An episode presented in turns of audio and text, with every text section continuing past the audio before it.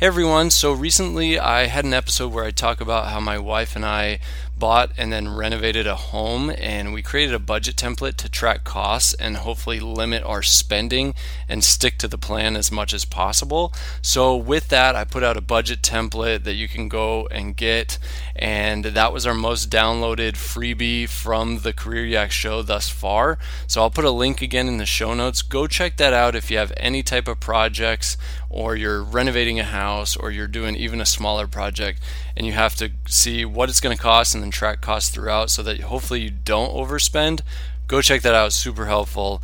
Just wanted to remind everyone of that. And thanks for listening. Enjoy the show.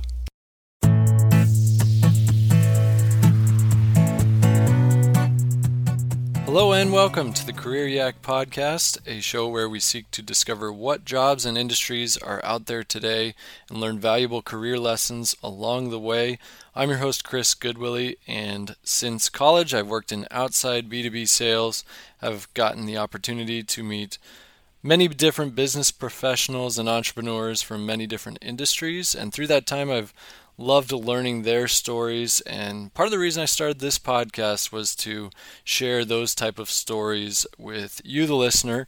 So for today's book review, I want to discuss the book Extreme Ownership: How US Navy SEALs Lead and Win by Jocko Willink and Leif Babin, two former Navy SEALs. Through skillful storytelling, the authors parallel moments and situations on the battlefield to both life and business. Uh, they Jocko now runs a business Echelon Front, which offers uh, consultative services, focusing uh, a lot, especially on leadership, and Leif works there as well. Um, so the title of the book is it says it all: extreme ownership, uh, meaning take ownership of uh, your actions and the res- uh, responsibility for you know your actions in a given situation and circumstance, uh, no matter what. And so this is no easy task. Many times, uh, workers and individuals argue, you know, quote, it was out of my control, unquote, or I don't have the authority to make the decision. Um, and I've, you know, I've called back lessons uh, from this book in my own work life multiple times, and it's it's hard. It's like those excuses seem valid, uh, but by taking responsibility and ownership for every single situation, regardless of uh, rank or position or where you are at in a company, you're forced to think creatively and act boldly and take initiative, uh, doing everything you can to affect the outcome of a situation, you know, in the most positive way, uh, given where you are. So thinking like that has definitely challenged me in my own work. And, um, you know, there's just a lot of different small and large lessons and wise uh, little nuggets that I gleaned from this book. Uh, but the two main ones in particular I want to focus on that stood out. So, first off, uh, we are responsible to communicate down the chain of command and up the chain of command. You hear, you know, managers need to communicate, uh, you know, policies or culture or anything like that, you know, to their subordinates and to the people that work for them. But rarely do you hear you need to communicate up the chain of command because at that point, that is uh, making you responsible to communicate whatever needs to be communicated in a clear manner to your superiors and that's not always an easy thing. Um, so I've never served in the military, but it seems that uh, the picture we get of military service is, you know, do what you're told. Period. Doing what you're told is not a bad thing uh, in so many cases, but uh, leaders are put in a place also to you know guide their team and give thoughtful orders. However, I absolutely love the the lesson in this book of being willing to communicate with superior superiors and ask questions when an individual has reasonable and genuine qualms with the directives. Uh, the authors offer real world experience and examples where this behavior occurred, occurred and how it was beneficial. And uh, I think of the book that I also uh, went through. It's called Ordinary Men. Uh, it's a really um, heavy, dark, sad book. Um, it's basically chronicles a group of middle class, middle aged, uh, mostly German men who willfully committed atrocities against the Jews uh, during World War II and others, uh, in addition to the Jews that fell victim to Nazi Germany. Um, so these men were, quote, you know, following orders. It seemed as though many of these men did not volunteer, seek out to commit these horrible crimes that they did end up doing, but they obeyed and complied with the orders given without questioning those in command. So I don't support, uh, from a moral perspective, the notion that in certain constructs, orders should be obeyed no matter what, depending on what that order is. Um, I do think, you know, uh, we are called to submit to authority in a sense, um, you know, from a biblical perspective, but at what point um, it, does that authority cross the line from a moral perspective? And, uh, you know, I think that could be a recipe for disaster, obey at all costs, regardless of what it is. You know, and any believer in Christ, of which I am uh, one of them, should be willing to stand up to an order that goes against uh, biblical teaching and morality.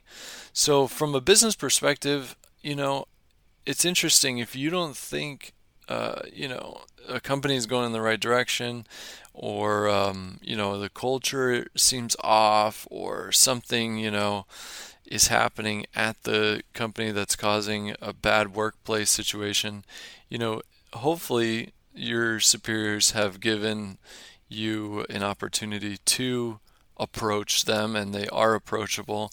But it really is on you to um, not sit silent if it is a situation where you, in fact, need to speak up for the good of others, for the good of the company. And uh, obviously, this can, can be applied to, you know, a, a plethora of other situations in life. So, the second uh, main takeaway I had from this book was step back and see the big picture. So I, I love this lesson, and many business leaders warn of you know the dangers of working in your business too much and not on your business. Um, it's easy to get caught up in the day-to-day minutia of emails, uh, you know, answering phone calls, listening to voicemails, you know, etc. But businesses need to be attended to in thoughtful and strategic ways, where the owners step back and put time and effort into overseeing the business as a whole. So, this book talks a lot about that and how it's necessary for a leader in a battle, like in a uh, you know actual armed conflict in combat, to step back and survey the battlefield. And if you're down in the thick of the fighting all the time, your view of the scene is limited.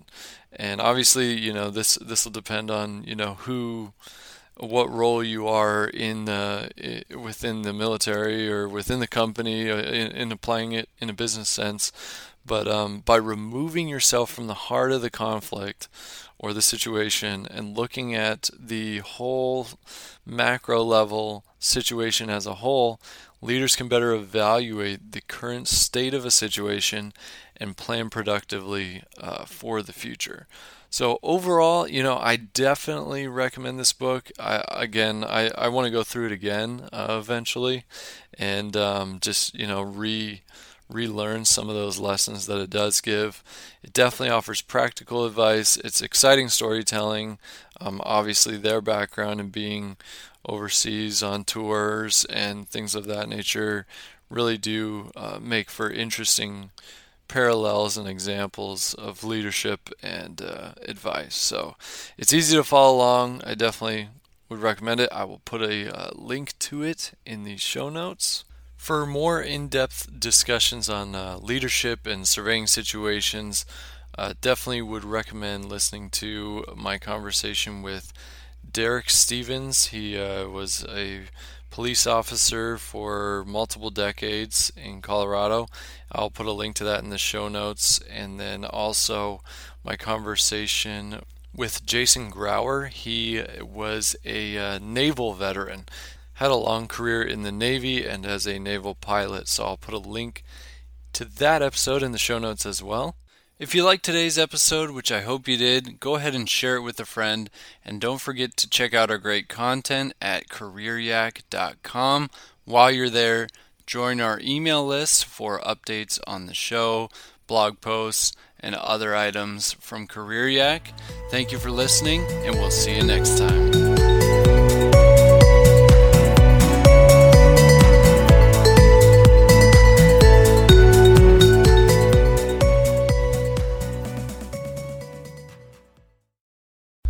Hey everyone, one way you can support the show is by checking out our new affiliate partner, Lone Birch Company, based out of New Hampshire, where I am as well. Uh, their owner and founder, Jarek, actually did an interview with me. His episode may or may not be out, depending on when you're listening to this, but go check them out and use the coupon code CAREER for 10% off. They make wood, uh, handmade wood products for your desk or office setting. Um, so check them out, super high quality stuff, and it'll help Jarek's business and the show. Thanks.